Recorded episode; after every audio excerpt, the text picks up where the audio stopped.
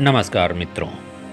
बूंदे पॉडकास्ट की ओर से मैं, मोहम्मद इसाक खान, आपका ही साथी।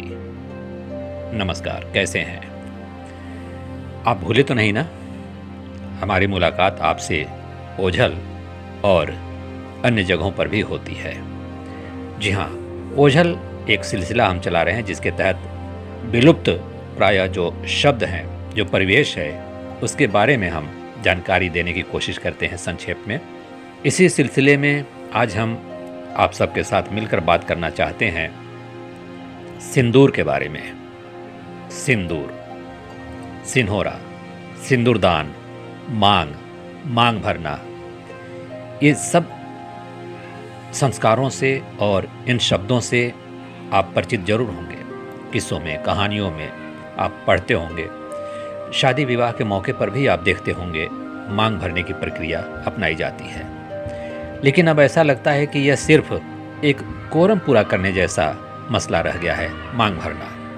लेकिन इसके बारे में जो इसकी अहमियत होती थी सिंदूर के बारे में तरह तरह के सिंदूर दान, सिंदूर रखने के जो बर्तन होते थे, वो दहेज के साथ लाए जाते थे दुल्हन के लिए, और उसमें सिंदूर रखा होता था।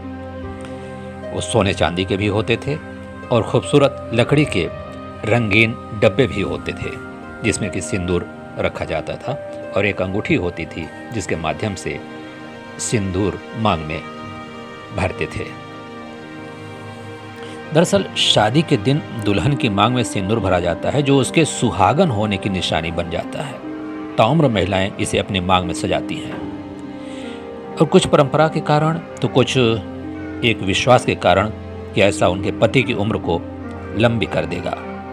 और वास्तव में सिंदूर देख करके आप सहज ही अंदाज़ा लगा सकते हैं कि यह सुहागिन है। इसकी शादी हो चुकी है, इसके पति ज़रूर होंगे। दरअसल, विवाहित महिलाओं के लिए ये सुहागन का प्रतीक तो है ही है, और ऐसा भी कहा जाता है कि इससे सौंदर्य में वृद्धि हो जाती है, उनकी सुंदरता बढ़ जाती है। और एक सुरक्षा की भावना भी उनमें आती है, आदर का भाव भी आता है। अगर बहन बेटियाँ कहीं रास्ते में मिल जाती हैं, सिंदूर लगे हुए तो उनके प्रति एक आदर का भाव आता है कि ये शादीशुदा विवाहित हैं। और घर में सुख शांति बनी रहती है। सिंदूर लगाने से ऐसा भी शास्त्रों में कहा जाता है, ऐसा भी प्रबुद्ध जन बताते हैं। ये भी कहा जाता है कि जो लक्ष्मी जी हैं, माता लक्ष्मी जी, का पहला वास या पहला निवास, एक स्त्री की सिंदूर वाली मांग बताई जाती है। और ऐसा भी कहा जाता है कि सिंदूर में पारा धातु के होने से इसके बहुत सारे फ़ायदे हो जाते हैं। चेहरे पे झुरियाँ नहीं पड़ती और नकारात्मक भाव नहीं आते, नकारात्मक सोच नहीं आ पाती दिलो दिमाग में।